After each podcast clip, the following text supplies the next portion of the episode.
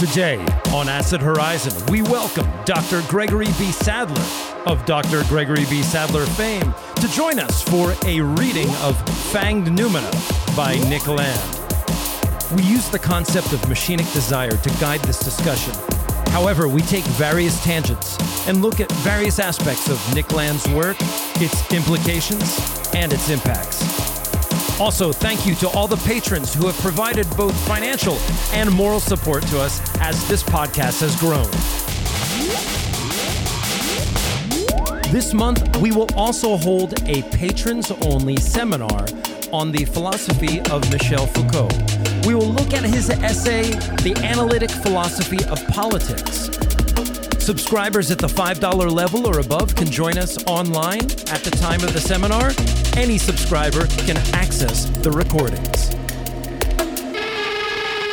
Furthermore, we are currently supporting an art space in Louisiana called Yes We Cannibal.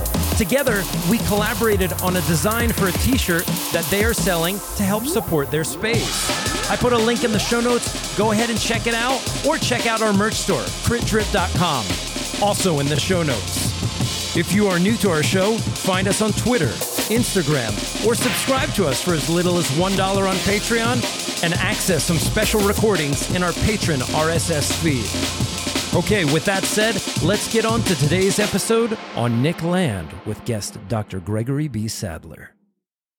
Welcome to Acid Horizon, the Theory Podcast. Today, Will, Matt, Adam, and myself, Craig, have the honor of reading Nick Land's Fanged Noumena alongside the inimitable Dr. Gregory B. Sadler, a figure in the world of both academia and para academia who has been a vital and precious resource of online philosophy education. You may know him from the copious philosophy content he has put forward on YouTube and elsewhere. If you're a philosophy student or you have been, it is likely you have rushed to Dr. Sadler's digital domain for primers on the many philosophers he has graciously gifted to the masses. Thank you, Dr. Sadler, for taking time out of your weekend to make make this happen. Oh, you're very welcome. Thanks for having me on. And that's uh, quite an introduction. I hope I can live up to a bit of it. I'll actually say something, uh, you know, it, it, looks from the outside like I've covered a lot of thinkers and topics, but it's sort of like a, a spectrogram. You know, when you look at an element, there's all this black space, and then there's like a line here and a line here. And that's, that's the way I look at the, the video channel. There's, way more gaps than there is coverage. Mm. And I'm always hoping somebody else, because I'm a bit lazy, I'm always hoping somebody else is going to come in and fill in the gaps. you, know? you, you, actually have to admire the, uh, I, am sure all of you, uh, you know, know of and listen to the history of philosophy without any gaps. When when that first came out, like ten years ago, more than ten years ago, I thought, oh, that's going to be tough to pull off, you know, because anytime that you start working on something, you start finding all these other areas right that that it could lead into a million different rabbit holes. And you know people get tired of uh, doing work. And so i was like ah this might make it two three years tops. And he's still chugging along, you know, and going going through each area. Um, it's it's remarkable how much they get done. But when they get into like the 19th and 20th century, ooh, that's going to be tough, right? because right. I don't know if there's enough time to actually explore all the 20th century thinkers. So well, the very first thing that I want to do is give you a chance to just talk about anything that you're doing recently. I went on your YouTube page and I saw that you now have a Basics of Stoicism course. Maybe you could say something about that. Oh, yeah. So the listenable platform, you know, I, I get probably twice a month, I have a new platform reaching out to me saying, "Oh, you know, make your make your courses on here," and and uh, I did that early on, and then some of them went belly up because all of them were going to, you know, revolutionize education. It, during this ta- time, we'll talk about capitalism and you know market forces and stuff like that, and we could actually use some of those as examples. These graveyards of digital content that are out there, and so I'm always a little leery. And I got into conversations with them, and um, as like most of these these startups, they have kind of a skeleton crew of people, but they they seem like they were you know on point. And so I was like, oh, okay, I'll, I'll I'll try a course with them. And it was actually kind of an interesting experience for me, um, just from a recording perspective, because I don't use I don't use scripts. Mm. I, I do everything. You know, I get up in front of the chalkboard and just start. I've got some things on there, and I start talking. Or if I'm doing a book review, I've got you know maybe a page of notes total. Um, and so I don't I don't read a script, but for this they wanted me to put together a bunch of scripts and then to record them all in one single marathon session, so the wow. sound quality would be exactly the same. Right. Man, is that tough? Oh, I'm sure. You know, um, you you get caught up and start stuttering or saying the wrong word multiple times. But writing a script actually turns out to be kind of a good idea. You know, I, have poo pooed it a lot. It's taken you this long. yeah. I mean, I see, I'm one of those kind of people who could get by without doing something. And then I mentioned being lazy beforehand. That's a kind of laziness, right? And so learning how to write a proper script is, you know, it's a good, it's a good practice to get into. And so, so I did that. And yeah, I produced this, uh, this course. And then it's interesting as well because when you're producing these things, you never know if they're going to stick. You never know if they're going to get traction or not. Because mm. some of these platforms are great at talking themselves up, but they're lousy at actually getting people to check out your content. And right. if I have to like, you know, post my content all the time, that's me having to do more work and I don't like to do that. So, you know, I, have been very happy to see that they really have their act together, and I'm going to produce some more courses with them. The next one is actually going to be on something super simple. It's going to be um, words in philosophy that mean one thing in philosophy and mean something else in oh, popular cool. culture, like Epicurean, right? You know, mm. doesn't mean stuff, stuffing your face like a pig or, you know, being snooty about wines or anything like that, or what is it to be a cynic? And I think stuff like that can be quite quite fun to do. So yeah, there's that going on, and I'm teaching two classes this summer, getting ready for for fall classes. Um, I shot an I actually broke down and shot videos on the trolley problem uh, article by uh, uh, Thomson, which I'll be releasing pretty soon. Um, I've done trolley problem memes before, but I, I never actually like taught the trolley problem in class because it's ubiquitous, right? So, right. So I thought my my Milwaukee Institute of Art and Design students would probably get a kick out of it, so we we actually did it, and then I don't know what else. I mean, Milwaukee right now, it's a great city to be in. You know, uh, some of you probably aware that we we might our team might win the the NBA championship. They're going to be playing just four blocks north of here in uh, two days, two days or three days, and um, it's kind of pulling the city together in, in nice ways. Um, so that's kind of cool to to see. You know, I don't have any hand in that, of course. Right? All right. Well, just tell me one thing. What's what's the good bar or place to eat in Milwaukee? I mean, there's all sorts of them. You know what you should do if you want to get like the old school Milwaukee experience. I mean, we it's interesting. We have a food scene that is drawing international um, attention, um, in part because of all the things that have been going on here, on, uh, sort of under the the radar. So if you want all the trendy modernist cuisine, you can get that here. But you want to go to a supper club. Oh, okay. Like a real supper club not not you know so you want to like go online and uh, if you read like on Milwaukee or any of those other kind of magazines, they'll have like lists of them. And then you, you just find the one that's closest to you that you can get a reservation at and pop over. I was just going to add two things. One of them I need to get off my chest. Um, first is I feel like there's an entire generation of people whose entire introduction to philosophy was basically trolley problem memes. Um, there must be like a generation out there where they just see this meme and then they go, okay, but actually, is it is it a meme or is this actually a, a problem worth thinking about? Yeah. Um, the other thing, and I, I needed to say this, was I think this must have been a couple of years back. So I've been watching your, your videos for, for years actually, um, and I've often sort of turned to them when I need to when I encounter some new philosopher, and I need in like three or four videos just to get like the basic sense of them. And so maybe a couple of years back, I was just starting to read uh, Deleuze. Okay, I'm really interested in his thought. And I remember, I think you were doing like um, a YouTube Q and A or chat sort of thing. And um, I knew that in the past you'd expressed interest in sort of some some sort of French post-structuralist thinkers and so on. Um, and I remember um, I asked you if you were thinking of doing any videos on Deleuze, and I immediately knew that I was being that guy. I was being that guy that was like hassling you about like which which thing is he going to do videos on when is when is it coming. Um, so sorry about that one. no, no, I mean, that was that was kind of a common thing in AMAs.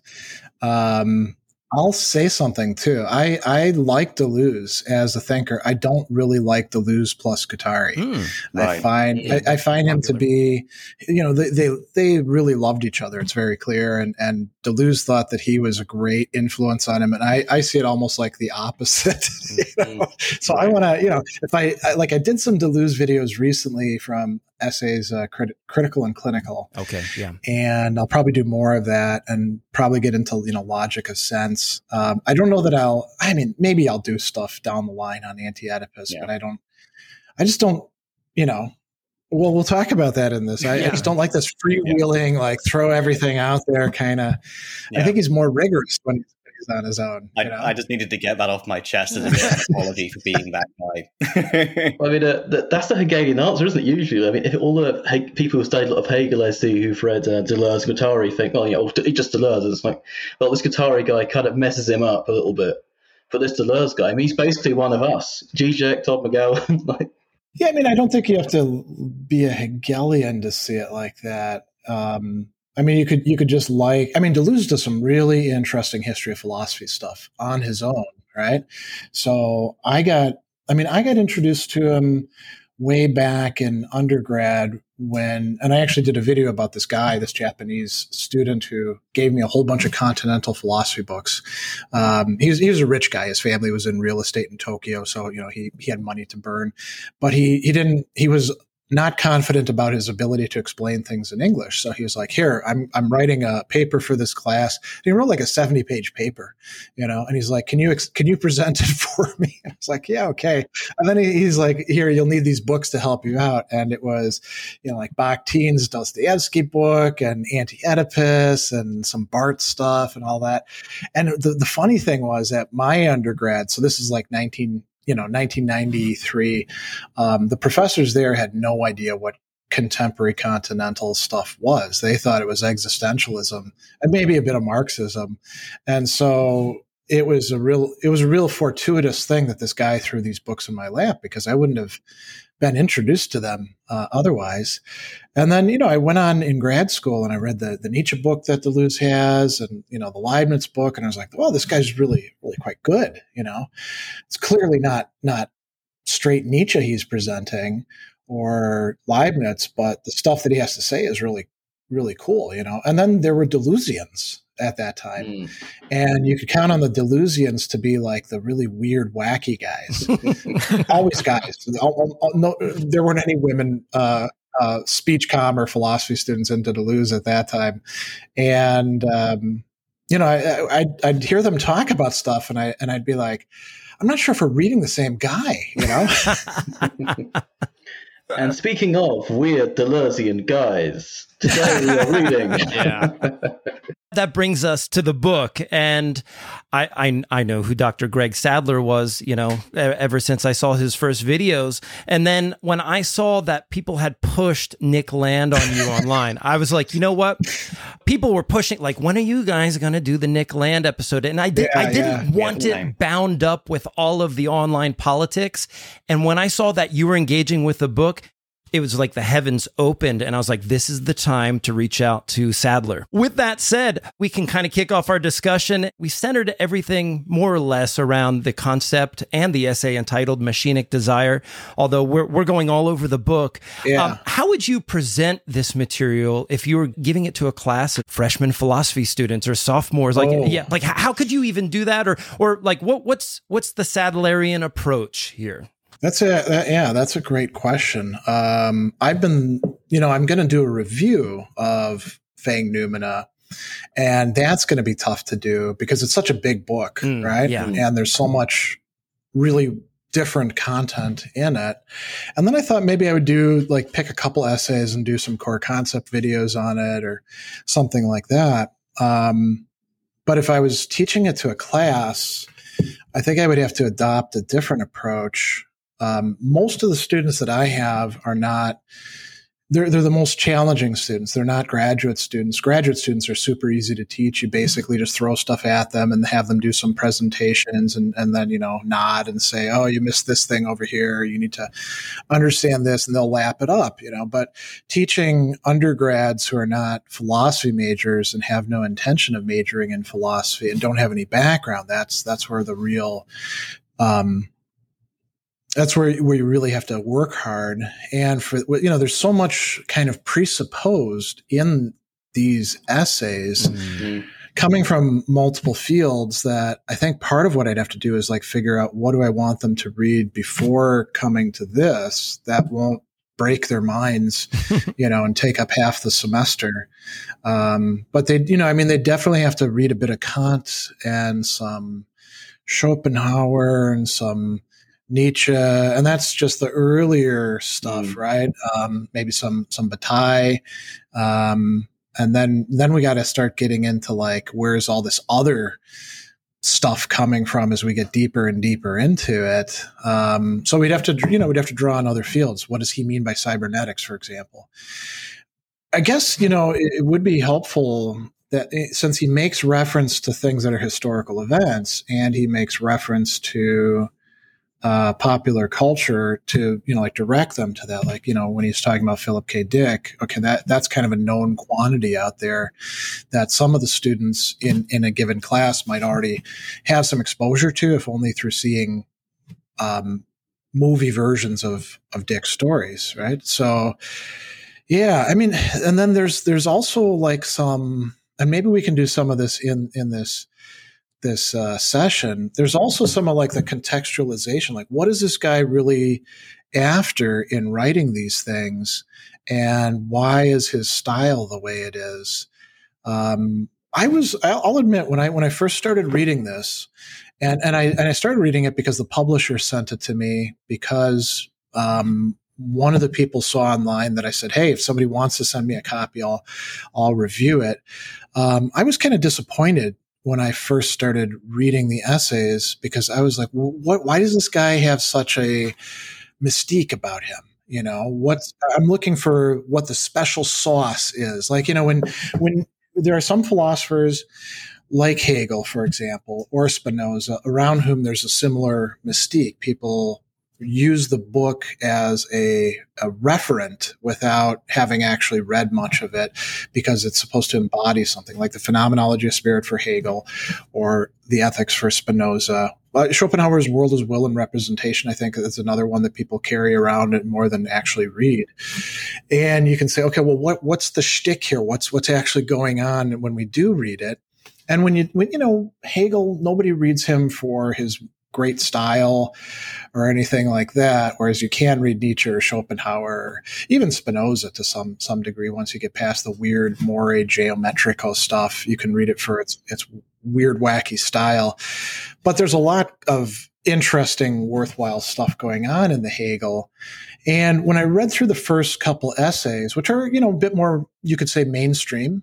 Um, I was like, well, this is just typical continental philosophy stuff that we used to do at, you know, SPEP or other um, venues and, and publish in journals back in the 90s. What's, what's so special about this? I mean, in, in, in Kant Capital and the Prohibition of Incest, okay, talks about apartheid, which is, you know, a bit a bit dated, but but kind of a cool application. Um, there, but you, you, you say, well, why do people think this is such a, a amazing text? Mm. And then you read on and you start seeing um, you, you, get deeper into it. You get to like machinic unconscious or the, the, essay that that precedes it, right?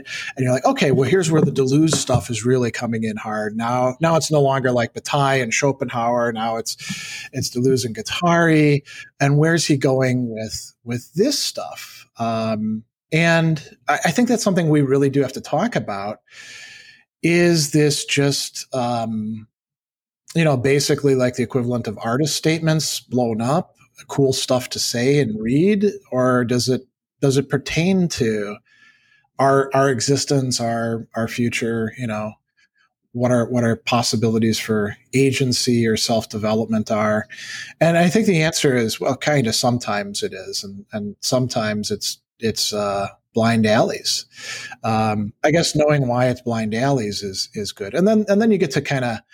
I mean, it, this is probably going to tick off some of your listeners, but you get to some of the the stuff towards the end, and and you're like, ah, oh, come on, you know, like the yeah the uh, Zygolathic ex Coda cooking lobsters with Jake and Dinos, and you're like, ah, I, I see what you're doing there, but it's very edgy, Mr. Land. You know? yeah, well, it was edgy once, but you know, if you've read Avital Ronell's stuff before that, she was doing lots of mm. cool monkeying around with, you know, the code and, and all that, making her books, you know, non-standard sizes and, and, you know there's there's a limited mileage you get out of that right whereas um, some of the stuff like I, you know my favorite piece in the book is actually this one um, and i don't know the history of it because i haven't researched it at all but the one where barker speaks yeah that's fun did was barker a real person i don't i don't actually know it's a great piece. You know, it, it's sort of putting us humans in the context of the uh, planetary development. Um, let me throw this question out there this, since I don't have an answer to this. How did this guy wind up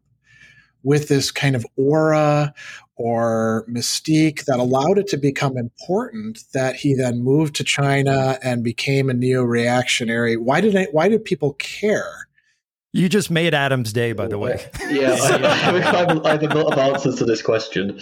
Um, the thing about Nick Land, or because he's just a guy on Twitter now, Nick. The thing about Nick is that he he came about in this kind of moment in which the internet was just the kind of thing people. It just started out. The idea that we could enter this new space into this very horizontal kind of new online space of anonymity, which no one had ever seen before in which yeah. you could you know tear yourself apart into these new personas and attitudes. You could rip identity apart. And during this period at, at Warwick University, he started up with uh, Sadie Plant, who is a great philosopher in terms of you know the ones and zeros. Her book, messing about with code, you know, obviously okay. a bit better in land in some respects. And they were doing this idea of trying to experiment with new forms of culture in the wake of this sort of grand flattening that was happening in the wake of cybernetics and its growth into the internet and new forms of electronic music like jungle and stuff like drum and bass and stuff like that. And they was incorporating both theory and fiction. So DC Barker is a fictional entity, but they're trying to speak something through him. They take a lot of influence from like William S. Burroughs and the idea okay. of the ghost lemurs of Madagascar, and they had this whole thing about uh, Lemurian lemurs, people from a land called Lemuria coming from the future to tell us about their god. And but essentially, what we get to see with Fang Noumena is a man getting gradually more into this dissolution of himself through the internet. And then towards the end, we get to see, and there's not really a way of, any way of saying this. He was on a lot of methamphetamines at the time. This is well recorded. A lot, a lot of amphetamines you to see a sort of descent into this self-dissolution of the cybernetic culture. And grad, I mean, even his lectures, you see that there's, always, these fantastic stories of his lectures where he would come in and just turn on some d- jungle music, start screaming into a microphone over some noise, on rolling about on the floor, and then apparently someone stood up and said, "You know, some of us are still Marxists, you know," and walked out and you get to see this gradual descent. And there are some artistic statements in there. So, cooking lobsters with Jake and Dinos. That's um, Jake and Dinos Chapman, who are friends of this cult, uh, cybernetic culture research unit, and they they did the cover.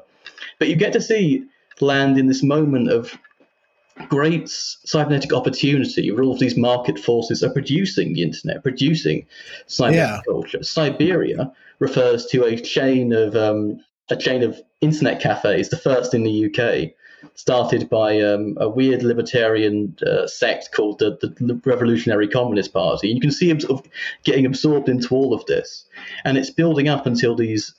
He's losing himself in the fiction in a way that comes kind of predictive, and so you see this in Meltdown because it goes too fat. It gets you all these years in sequence, then it ends at 2011, then dot dot dot. So he's he's sort of playing with the Mayan prophecy somewhat. He thinks this great yeah. flattening is coming, this Blade Run society where the revolutionary replicants take over.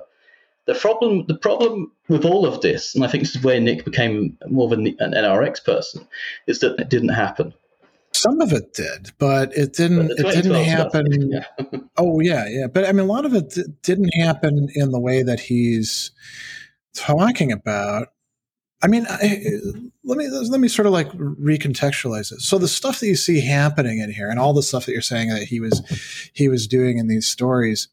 So people were doing that sort of thing in Carbondale, Illinois, around the same time. And that wasn't any place special. That was just where I happened to go to graduate school. And there were artists who were doing kind of similar goofy performance things, you know, um, and, and we'd, you know, host philosophy conferences where there'd be some serious papers and there'd be some stuff that's, you know, you're like, well, this is clearly just this person working out their life problems using using some theory in a rather arbitrary way and then everything in between. And i think you can see similar kind of stuff going on in here. I mean he's, he's dealing with some really fascinating ideas like well where where the hell are we going? And does capitalism have any limits to it. And he's bringing in, you know, heavy hitters like, you know, Deleuze and Guattari or Bataille or other other thinkers to talk about this uh, stuff.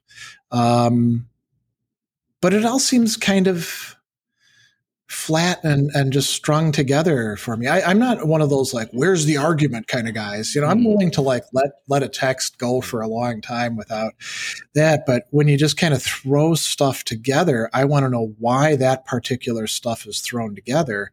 And that's what I'm missing in a lot of this. So so like here here's here's a from Machinic Desire, right?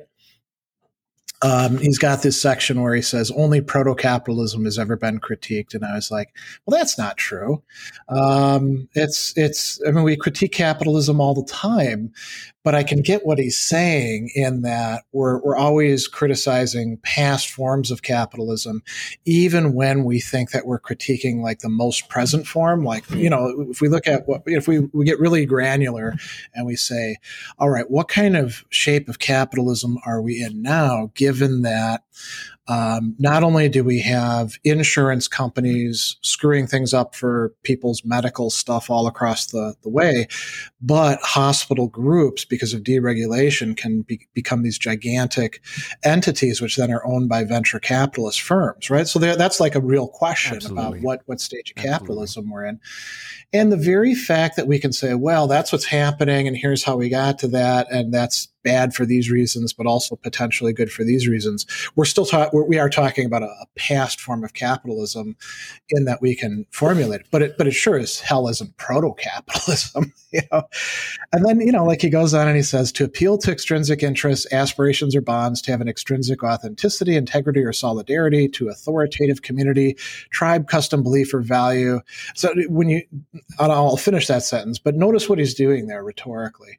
It's this, this trope where you, you string together all these cool words. And I'm not saying that it's all bullshit or anything, because um, they could actually have intrinsic connections with each other, right?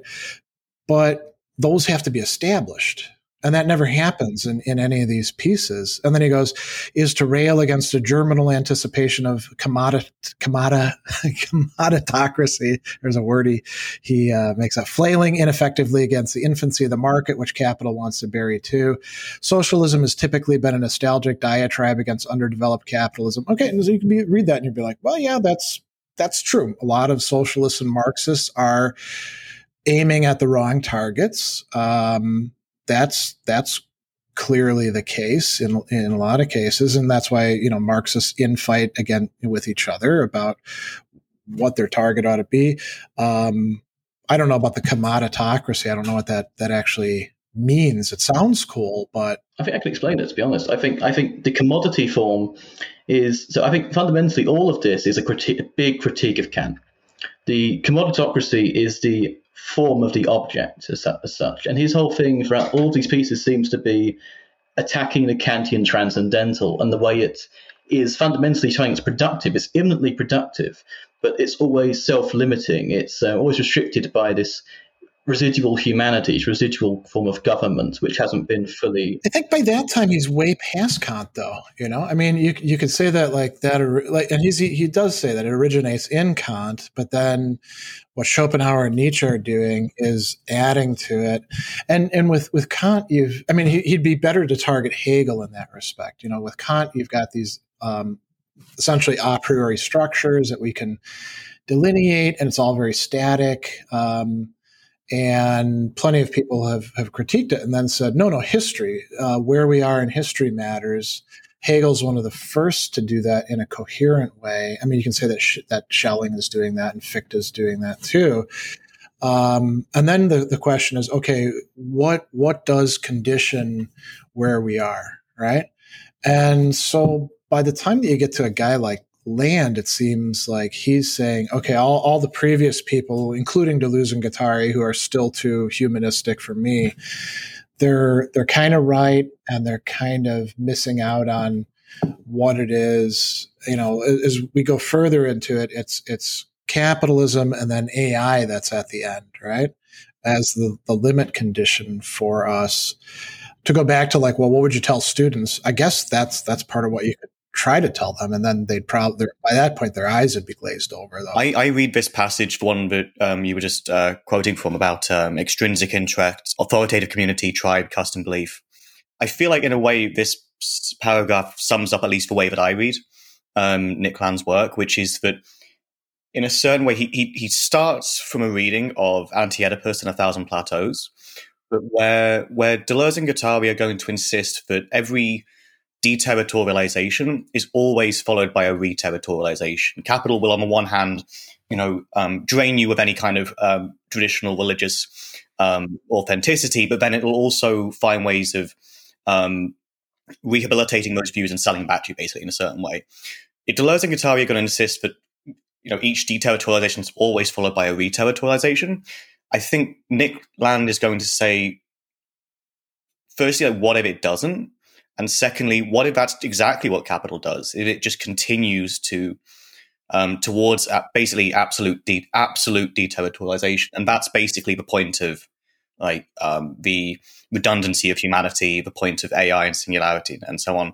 It's kind of this reading of Deleuze and Guattari, but you kind of take one strand of it and go all the way with that rather than you know the way they they see yeah i guess i guess when i think about that and i try to imagine what these terms are referring to in, in social processes i find them like super abstract. And the, the one thing about like total deterritorialization that would just be meaninglessness. There there's nothing there you know other than you know it, i mean that and that could be a catastrophe that we wind up with with you know whatever it's going to be like total complete machinic desire um, which has nothing to do with humans. But then who cares you know we're, we're not part of the picture um, it's and, and the other thing it seems to me like this with Deleuze and Guattari, um, there is this valorization of the nomad and deterritorialization and all this sort of stuff that was was really easy to to latch onto at a time that was quite repressive,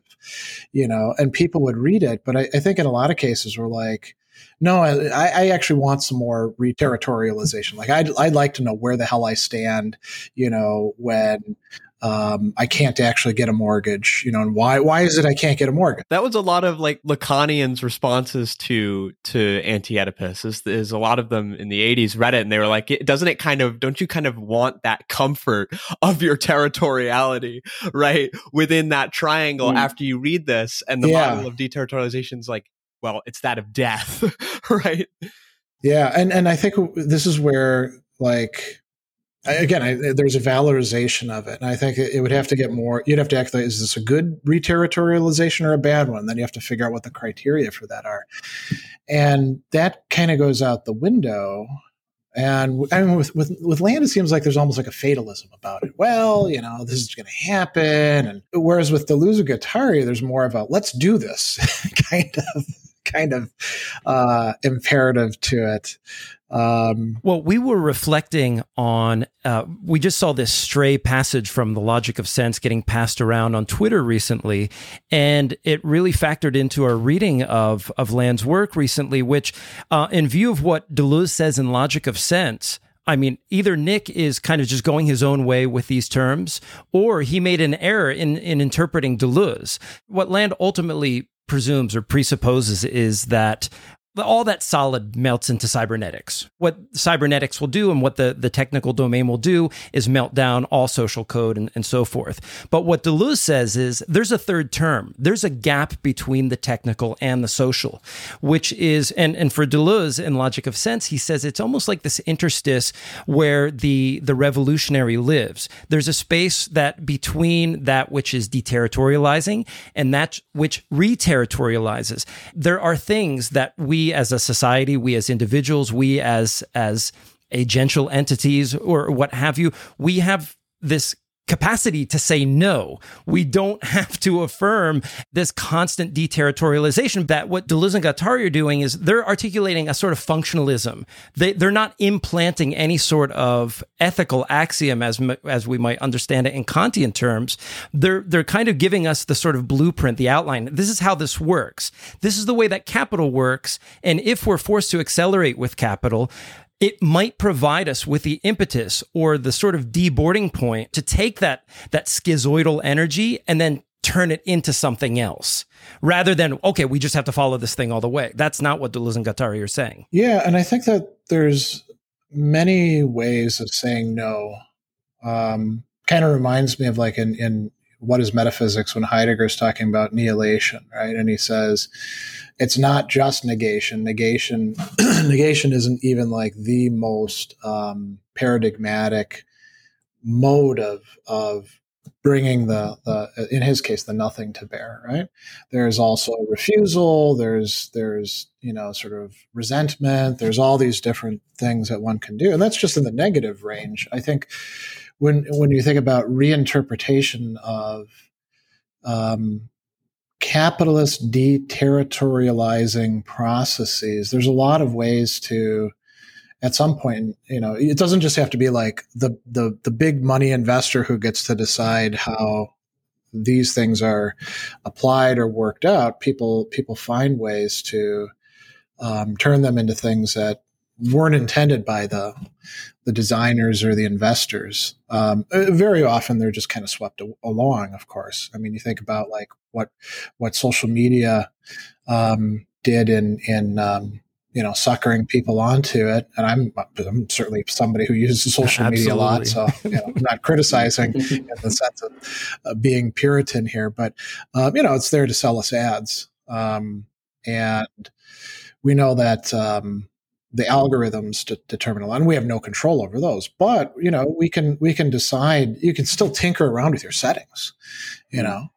Within a limited range of course. You asked a little bit earlier about you know how did this how did this guy become this huge figure where you know he has this strange sort of early history and then and then it gets even stranger right? Because he goes off to china and then he sort of reemerges as this sort of neo-reactionary figure and, and yeah. so on and the only explanation I've been able to uh, come up with, which joins up the kind of the Nick Land of Fanged Noumena and the Nick Land that you know is out there today on on Twitter posting, is that to the extent that much of Fanged Noumena is concerned with see where capitalism is going in the future, um, although we certainly have things like AI, much of the time, you know, when you think of AI, like it, it's like Siri on my phone or something, right? Yeah. It hasn't reached anywhere near the sort of stage that even Land thought it, it would be by this point. And so the problematic for Nick Land, I think, becomes well, if that's what the process sort of, if the process wants to do more than that, what is it that's sort of getting him away there? What's stopping it? And so Nick Land reemerges, and his answer is basically democracy. Hence the link over straight straight over into neo-reactionary thought where um, democracy in particular is this issue of uh, cutting off some of these processes before they can be fully uh, expressed. I, I, think that's that's the best reading I've been able to give. I mean, it's always easy to you, one option is just to say, well, there is no connection, right? It's just a different set of ideas, um, you know, early Nick Land and late Nick Land.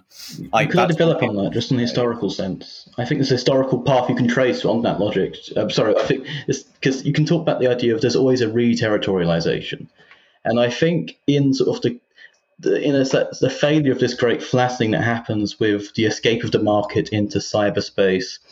The deterritorialization was there in the creation of the internet and these new spaces, this vast, great new sort of jungle, uh, you know, pun intended, the music but it was really territorialized in places like Silicon Valley. And I think that's where he, Nick has thrown his lot in with the neo reactionary crowd, because the fundamental argument of the neo reactionary position is well, the only thing we haven't applied the market to is the production of states itself.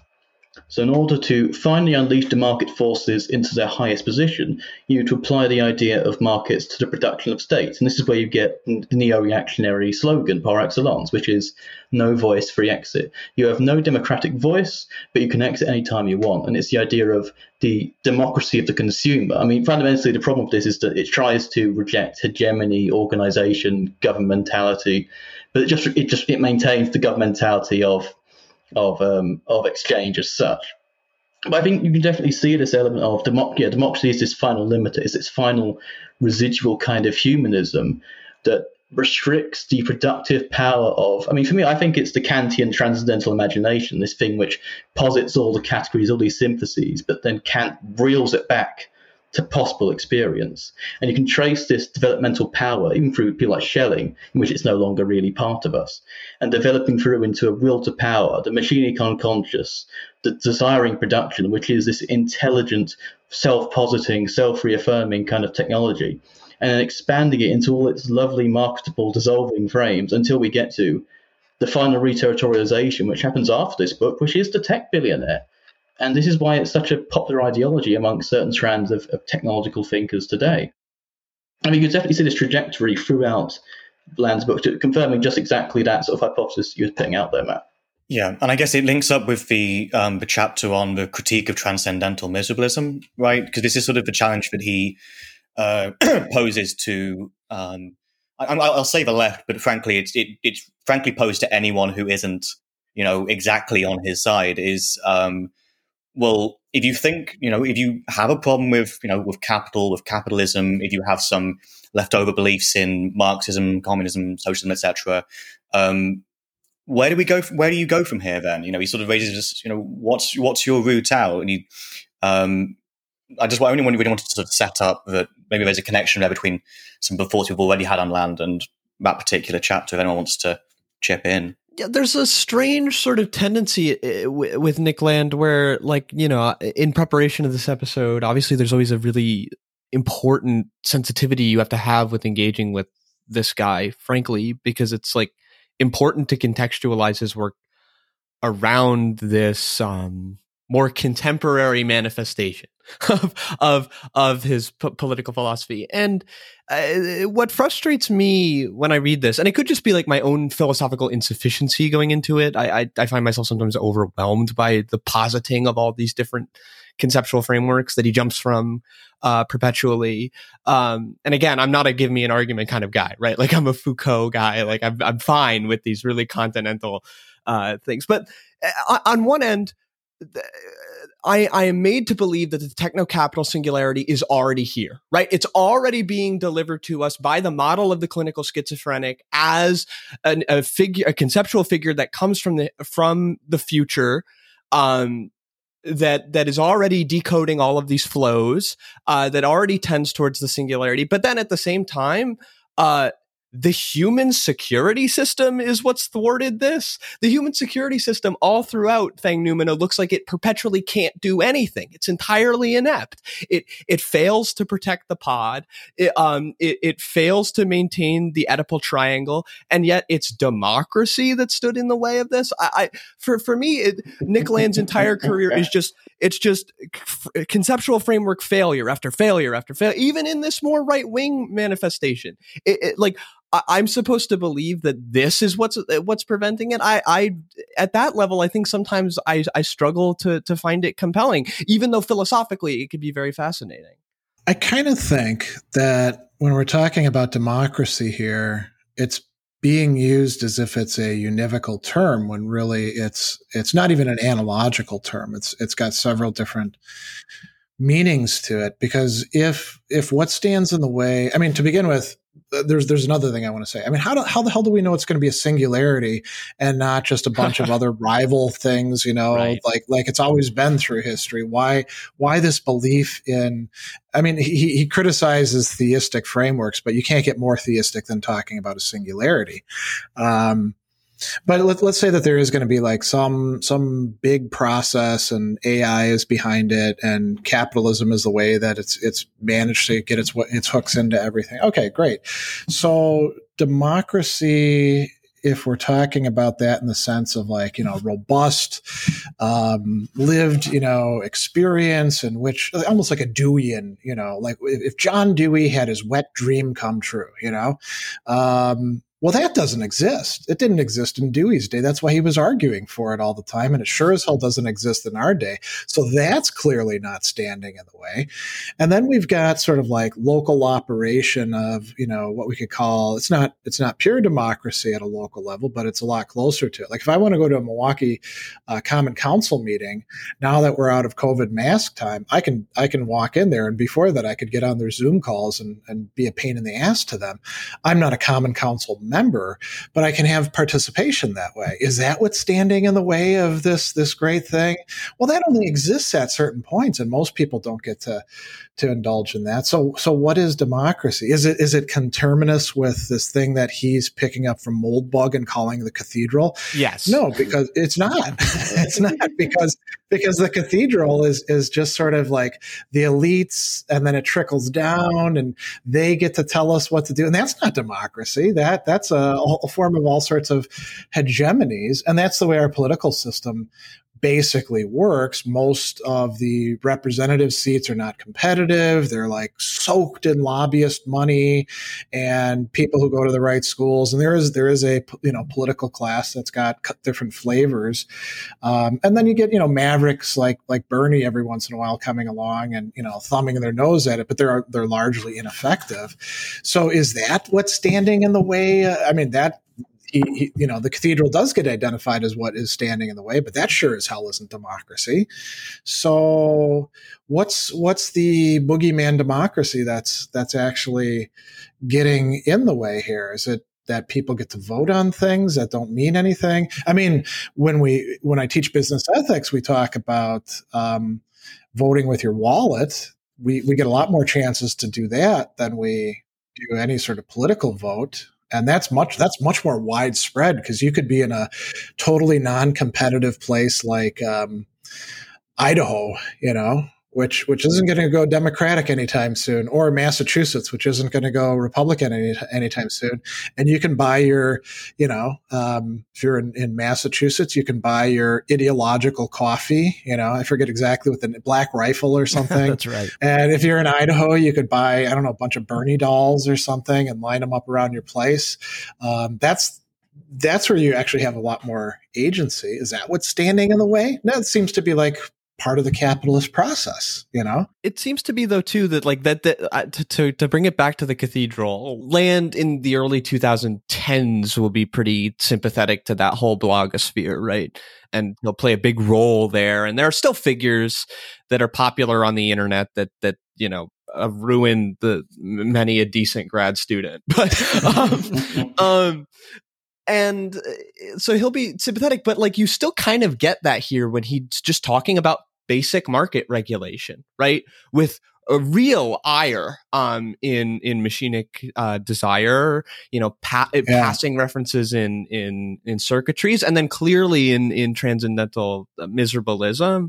Um, so I, I think a lot of it really is just uh, there are all of these these systems that are both completely inept, right, in the face of of the deterritorializing power of capital, but also uh, at like actively standing in the way. So it seems uh, to, to be like a really a really strange combination. Does I mean doesn't doesn't capital basically go around them though when they stand in the way? They stand in the way of one mode of of capitalism, and then there's like some other thing on the side that comes in which they're cool with. I mean, I know, I know Adam has something to say, but I wanted to just expand a little bit because I was I was one who raised I, I raised the question of democracy, and I, I need to I think I need to say a little bit more there about that because Land doesn't like say this explicitly, Um, but if you read, and I don't recommend this, but um, the manifesto that he wrote about the the Dark Enlightenment, um, which is oh, I read I, that was actually I think that was one of the first things I think that I read by him, not registering that it was land. That's his sum up of yeah Moldbug, right? Yeah, yeah, yeah, um, yeah. If I, last time I, I checked this, I just don't. I just went Control F on it. There's something like 130 references to democracy in that. and the vast majority of them all at the start. Like his first question really is of democracy and how we can get away from it, basically. Yeah. Um, it's all about liberty and libertarianism and the development of capital. Um, it's less explicitly like cybernetic and futurist and so on as, as than, you know, it's less fat than Fanged Noumena is. That's the only way I can sort of try to piece together what's going on in the early land and then the later land and see there's some kind of continuity there is there's this some there's some kind of force which is getting him away here and Mhm. he needs a program to be able uh, which is capable of getting rid of it that's my only my own thought I mean, is is is the force there? If we think about democracy in a very broad sense, as needing to get consent of people and working that out through so like deliberative means, right?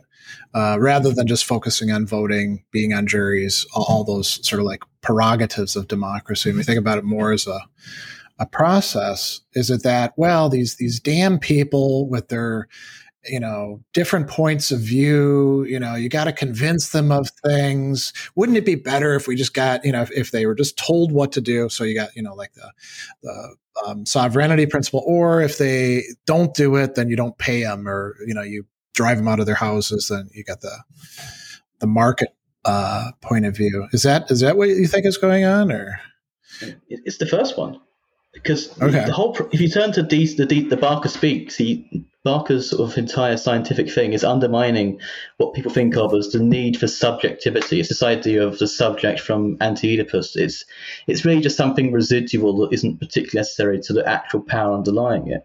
And if you yeah, in the Dark Enlightenment stuff, his problem is is that it's all about the voice. It's all about people producing, you know, competing to brainwash each other. It's not really, it's Yeah. not, it doesn't represent anybody. Representation is just a, a fiction, and as, as Deleuze also says, and it's the idea that you waste all this time trying to produce subjectivities, and it's a wasteful way of doing it because you're still doing a market competition, almost like um, you know Joseph Alois Schumpeter's capitalism, socialism, and democracy. It's the idea that you're doing a market competing for votes, but actually you're producing the voter. So I think his idea is, you know, given that it's already a government corporation because we have all these lobbyists and we're just trying to brainwash people, why don't we just you know stop doing this inefficiency and just do it directly? You have a governmental corporation, a GovCorp, but and you, you have any say in it because it's not trying to produce you the subjectivity; it's trying to sell itself to you. And you're like, if you don't like, if you don't like it, you can leave. You know, there's still simple as. And it's, uh, I think that's where he's trying to go. He's, he's, it's a hidden hatred, not hidden at all, a hatred of the function of subjectivity is something that is always very restrictive and binding. And I, I, my problem with Land and with Deleuze and Guattari widely is I don't think they quite understand the the plastic capacities or potentials of subjectivity, which I think I think you get a lot of that in Hegel, and as I think, I, so I, I, I tend to err on the German idealist side there. I think you get a lot of that if you have a functioning family life or if you've ever had a relationship, you know, a romantic relationship that stood more than a couple months or relate yourself uh, to an animal for for a while. You know, um, I mean, it, it, it, so if if this point of view uh, that that is being portrayed by Land and and according to you, also Deleuze and Guattari, and I think maybe maybe Deleuze and Guattari together. I don't know about Deleuze himself. Um, were right, then we'd be like in false consciousness all the time. We don't really have any idea what's going on. We just sort of like paste together these these bullshit subjectivities that are are always you know in in process, and none of our relationships mean anything. And and actually, all, none of the media products that we produce and consume, like novels, plays, TV shows, because those are all characters who are subjects. None of those mean anything either. It's a pretty drab world, you know. Um, and, and, it makes you, you know, uh, going back to that that last essay, the um, the miserabilism one. You know, he he's got this this thing at the end where he says um, the transcendental miserablist has an ina- inalienable right to be bored. Of course, call this new; it's still nothing but but change. What transcendental miserableism has no right to is the pretense of a positive thesis. Um, well, who who's who's he to say that? you know, I mean, if the, I mean, I don't, I don't actually. So he's criticizing the Marxist dream of a dynamism without competition was merely a dream. Yeah, maybe so, but that doesn't mean that everything is just utopian fantasies. Um, and and maybe you know the notion of like having a decent relationship with a other person that doesn't have to be just you know thrown aside as oh you're you're being you know i mean here's here's the the retort you give oh you're being crazy you're being silly you're being naive well there's me there right and we don't have to be like Cartesian, you know, uh, about that. We can just say, well, you know, it's an intersubjective me, and uh, yes, it is. You know, I live in a capitalist system, and yes, I do live in a world that's permeated by the internet. But yes, I'm also still a subject.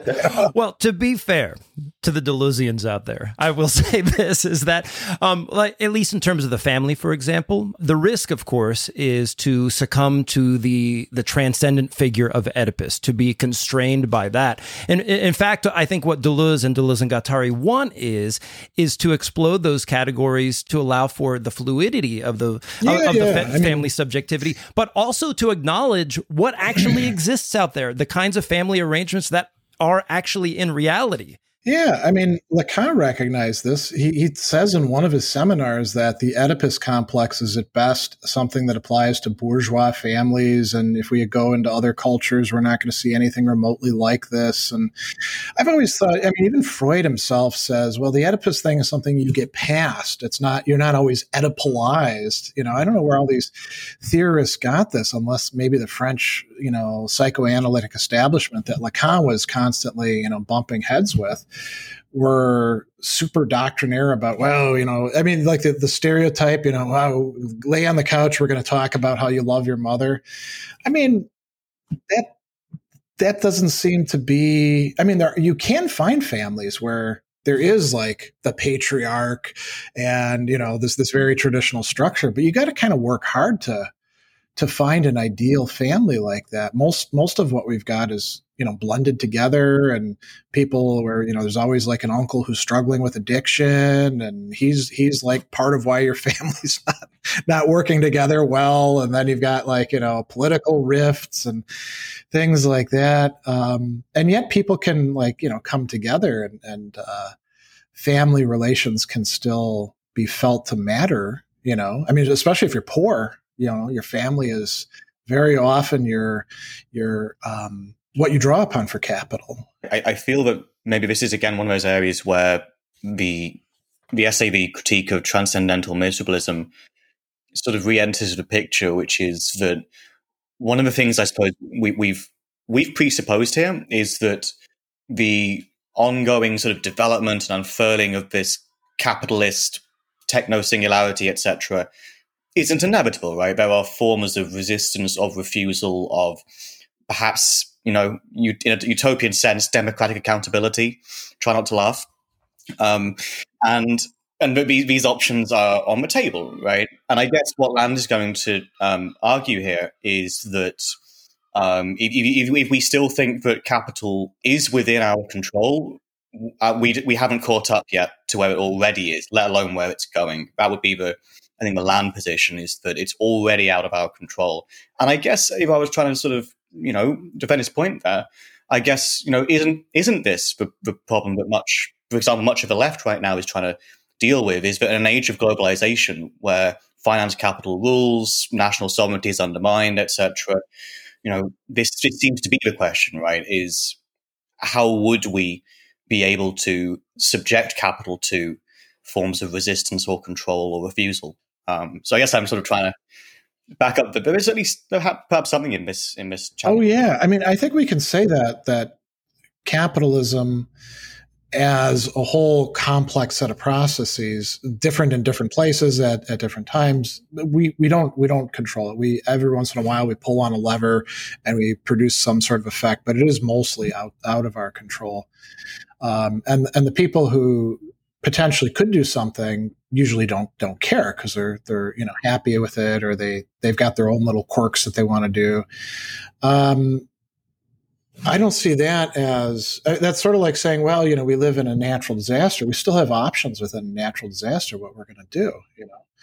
It doesn't mean that we're inevitably subsumed into it as subjects. And I mean, we could say that like 99% of our psyche is the product of forces outside of our control but we'd still have the capacity to do something with that that 1% maybe leverage it so we can get it to 5% you know and maybe there's maybe there's and and land would be standing on top of that saying you don't, you're not even entitled to that 1% you know as far as i can see you know? he, he enemies too much credit. I mean uh, I think the subjectivity is does, is always constantly failing. You know, like spirit in the phenomenology is spirit eventually until it gets to absolute knowledge. It's like subjectivity is in, even even itself most of the time, and he's he's thinking about these subjects always being recuperated. And this is I think where you get Deleuze is a bit more optimistic than Land, well, much more optimistic, in that he's trying to seize these processes of making subjectivities. You know, like in a similar like way that Hegel's trying to seize the concept.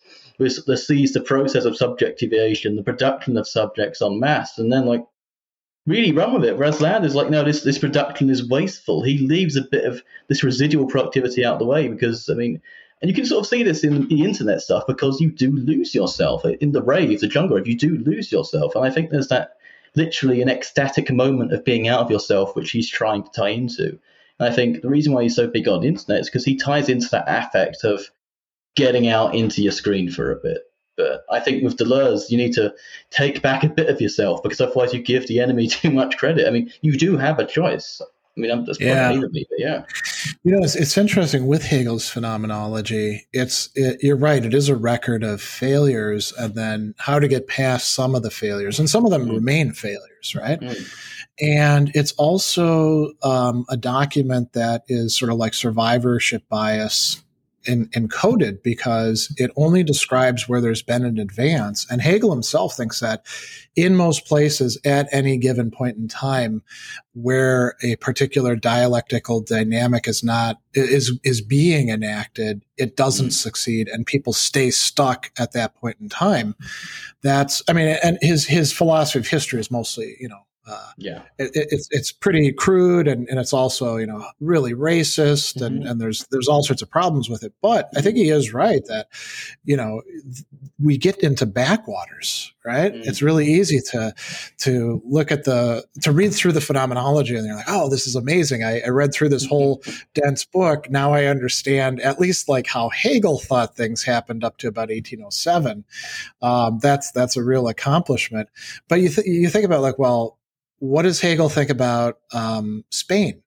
Well, mm. Spain managed to proceed up to a certain point, but they didn't go through the French Revolution, and they're basically just a, a, cultural backwater. You know, what what is what does he think about Italy? What does he think about? It's basically, you know, the nation states of France, whatever's coming together in Germany, uh, you know, under Prussia, Austria, Bavaria, uh, England, and maybe the United States that Hegel seems to to care about. Well, I was going to say, so I mean, with with Land going going to China, is that is that part of where you're going with this? You know, like, well, you know, I was going to kind of bring it back and and say that you know there, there's a very apparent irony uh, when we look at the, the whole history of Land's writing here in in giving up and poo pooing subjectivity whole cloth in favor of this inhumanism. He ends up affirming the most crass inhumanism that has underpinned the Enlightenment project and shot back to this eugenicist mode of thinking, you know, a, a form of sovereignty that's akin to to Hobbes's vision of the world. You know, like, is this really where we want to end up? I've cast a pretty broad stroke here, but I, I think that's that's what we get at the end. A valorization of a, a form of governance, of a form of domination that demands the subjugation of a kind of inhumanity. There's a very strong interpreter of Deleuze named uh, Claire Colebrook. I'm not sure if you've looked at any of her work. An essay by her that I go back to quite often is one called Face Race, where it says, in order to establish the humanistic project of the Enlightenment, what was required was a subjugation of certain kinds of humans to be put in the cast of inhuman, you know, as we get with slavery and as we get with a colonialist project. And that's exactly what we get with Land. I mean, he even wants to overcome the sort of minarchism that the that today's libertarian would advocate for. In the wake of not being able to achieve that, he goes full fash, slingshotted all the way to the far right. You know, this is a bit of a digression. So when I first read Mencius Moldbug, um, I was like, well, this isn't really very new at all. Um, I mean, it's it's adopted for an internet age, and it's talking about some some newer stuff. And he came up with his own jargon, but this is not this is not different than traditionalism post revolution in in French writing with you know de Maistre and de Bonald and people like that, Lamennais, um, and it's not that different than like later later thinkers along those lines, and um, the same you say the same thing with like a more popular figure like Steve Bannon. Um, he's basically Charles Maurras, who was, uh, you know, uh, he became important by writing the Dreyfus Affair and organizing Action Française, which is a proto-fascist organization in France. Didn't call itself fascist, but called itself integral, uh, integral nationalist, and provided a blueprint for what we often call fascist regimes, which actually called themselves integral nationalist in, in other places. Um, and you see this with a lot of these. Uh, I don't know what to, what you want to call them, neo-reactionaries, alt-right. They're not they're not doing anything that's radically new. They're reinventing a wheel that's that's been around really since the French Revolution. Um, it just takes on different terminology and different um, stuff, and and and so for Nick Land to lapse into that with the addition of like saying, well, you know, China is the place to go for this. Um, it's sort of, I mean, I, I don't want to say that this this stuff was like the you know the voice of the future or anything like that, but but it seems like a real to, use, to use a word that they would use uh, a real um, degeneration or real um, decadence. I mean, not, not not that is a tangent. so now's a good time that we can kind of start wrapping it up. Um, I would like to know uh, from you, Dr. Sadler. First of all, Greg, thank you for coming on the show. It's it was sure, super yeah, awesome yeah. to have you. So and in fact, I would love to have you back at some point for something else to talk about somebody who I'm more exactly, exactly, exactly. Hegel episode, yeah, please. It's yeah, so yeah. We'll do a Hegel episode, and uh, you and Adam can. Uh, okay, cool. Yeah, friends. Um, but um, what what for you is the big takeaway from this? I mean, it, philosophically, ideologically, like what can we grab onto and like use in our own philosophical project? Oh, that's a that's a great question. Um,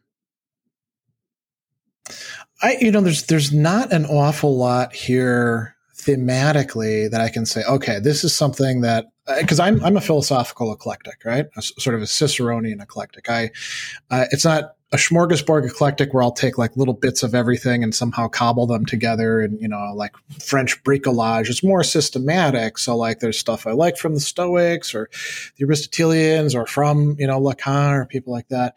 And there's, there's very little that I can say that I found in here that's going to become part of my toolbox or my, is going to get sucked in because it seems like a lot of the stuff that's particularly good and on point that doesn't have to do specifically with late capitalism or cyberspace is already there in the people he's referencing, like Bataille or like Nietzsche or people like that. Um, so why not just go straight to the source on on them?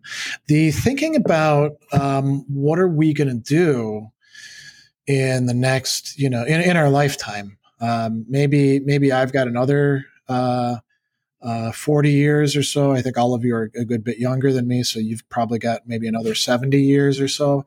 What what is the world going to look like? Um, how are we going to um, make sense of things? Are late capitalist processes just going to get worse and worse and worse? Um, add that to you know climate uh, climate change, which is going to really throw a lot of things into to crisis, and the you know revolution of AIs and logistics and um, uh, robotics and what he's calling cybernetics in here. Um, those are those are things to think about, um, but I don't know. You have to think about them through Nick Land. You know, I, what do you? I mean, what do the rest of you think about that idea? That he, he's raising important topics, but he's not raising them in the right way. The sources that he is drawing from, Deleuze and Guattari in particular, I think are important here because I think their philosophy has brought to bear in many ways. We haven't seen um, you know, we have seen capitalism cover the earth, much like a Sherwin-Williams paint yeah. can, right? And it seems like there's no stopping.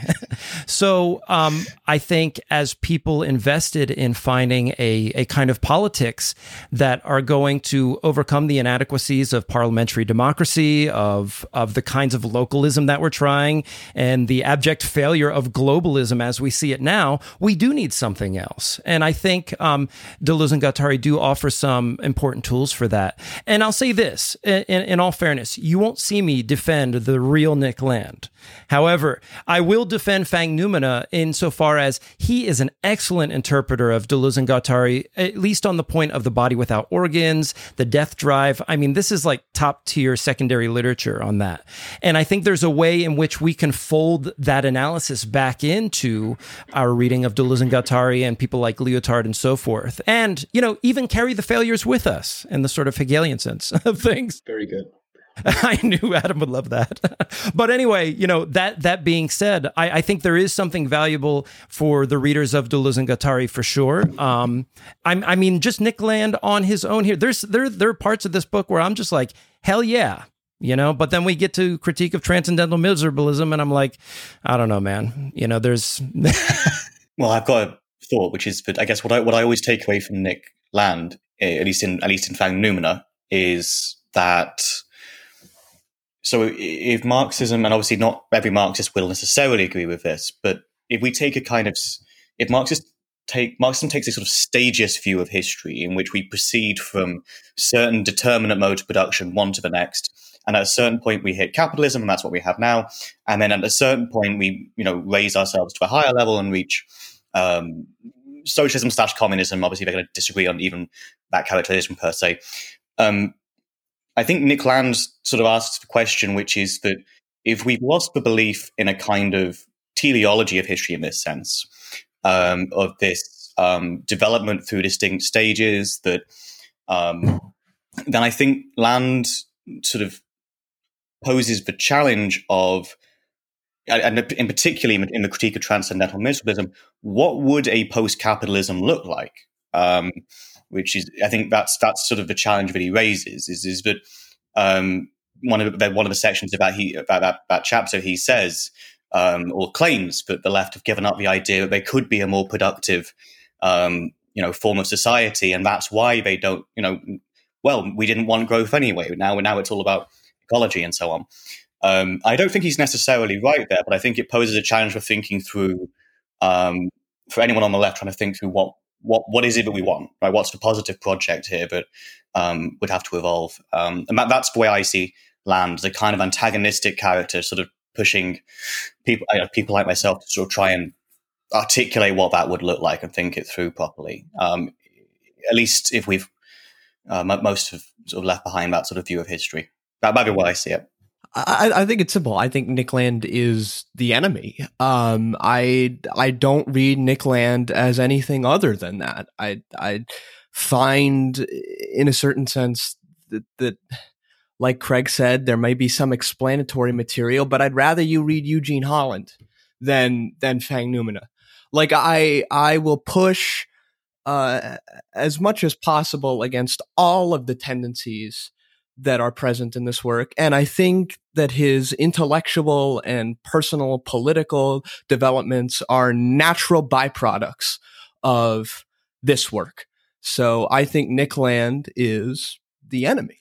So I've had a long history of reading Nick Land because he has a certain kind of aesthetic pleasure to him for a certain kind of you know, kind of uh, lover of the goth, let's say. He's a very gothic kind of guy. He's like the black metal in a way. I know black metal and goth aren't, aren't the same. But yeah, he's got the black metal of here. He's this, you know, this evil dark side, which has this slightly possibly useful past that you can always tap into. And so actually, now I'm reading the earlier Land. And there's certain things of Land I always love reading. I love his critique of Kant because I like this idea of unlocking the fundamental uh, productive power that produces the categories and then letting it rip and trying to make some sort of new civilization out of what the Enlightenment has always held back. I mean, I get it more from certain contemporary readings of Hegel than, than Land, but I think it's quite good to get into it. I mean, the, the problematization of the relationship we have to temporality is something we find in the critique of transcendental miserabilism here, but it's just as easily to find in Nietzsche's Das Bek Zarathustra. Land for me is mainly someone who people go back to, or I go back to really, in looking at his his uh, philosophical descendants, Mark Fisher, Reza Negarestani, the Cyclonopedia, the post Ixoraceous milieu, which find their roots in Land. I think he has a lot of value in going back to them for that. But really, I, I think um, a friend of the show, Matt Colquhoun, reduces Land quite well in summing up as the, the look for an exit. Land is just doesn't like the world as it is, and he wants to find an exit. He doesn't want to find a new voice, a new kind of, a new and vote for a new party. He wants an exit, and he's willing to go into these very dark gothic corners that become very aesthetically attractive because they feel like a total outside. But fundamentally, the historical moment has gone.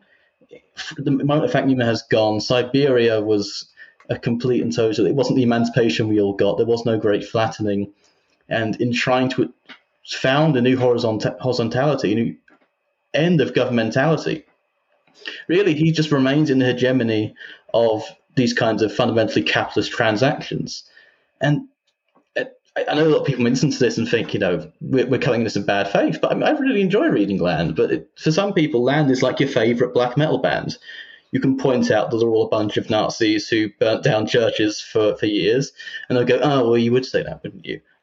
but apart from that, you know, you read Land. I'm not going to say don't read Land. I think he does a great way of pulling us out a certain kind of Marxist logic to its extremes. Um, stop giving him attention on Twitter, though. He really seems to like it, and it's just kind of you know, he's not he doesn't put anything particularly interesting these days. Um, stop recommending him animes for God's sake. He has kids to look after. Let him, let him, let him, let him just vibe, or leave him alone. That's yeah. So. Greg, any final thoughts? Uh, you know, I don't actually have any any particular final thoughts. I have a lot of things to think about, yeah. um, but I, I, don't have any well formed uh, thoughts to, to sum it up. Um, I will say, you know, it's nice that that out of the blue, the um, the publisher reached out to me and sent mm. me a, a, free book. You, you, know, I always like Robin. Thank you, Robin, for sending Greg the book. hey, that sounds good, right? Robin Mackay, if you're listening, send me some Urbanomic. We'll take a look at it, maybe even do a show on it. In the meantime, if you want more Acid Horizon, find us on Patreon. We have an upcoming seminar on Michel Foucault, like I said earlier. Also, uh, find us on Twitter, find us on Instagram. Support us in any number of ways. We appreciate it. Also, check the links in the show notes below. Our next episode will be an episode of Inner Experience on the work of James Hillman and how that work is being used in conjunction with the idea of mutual aid. Should be an interesting episode. In any event, we'll see you next time.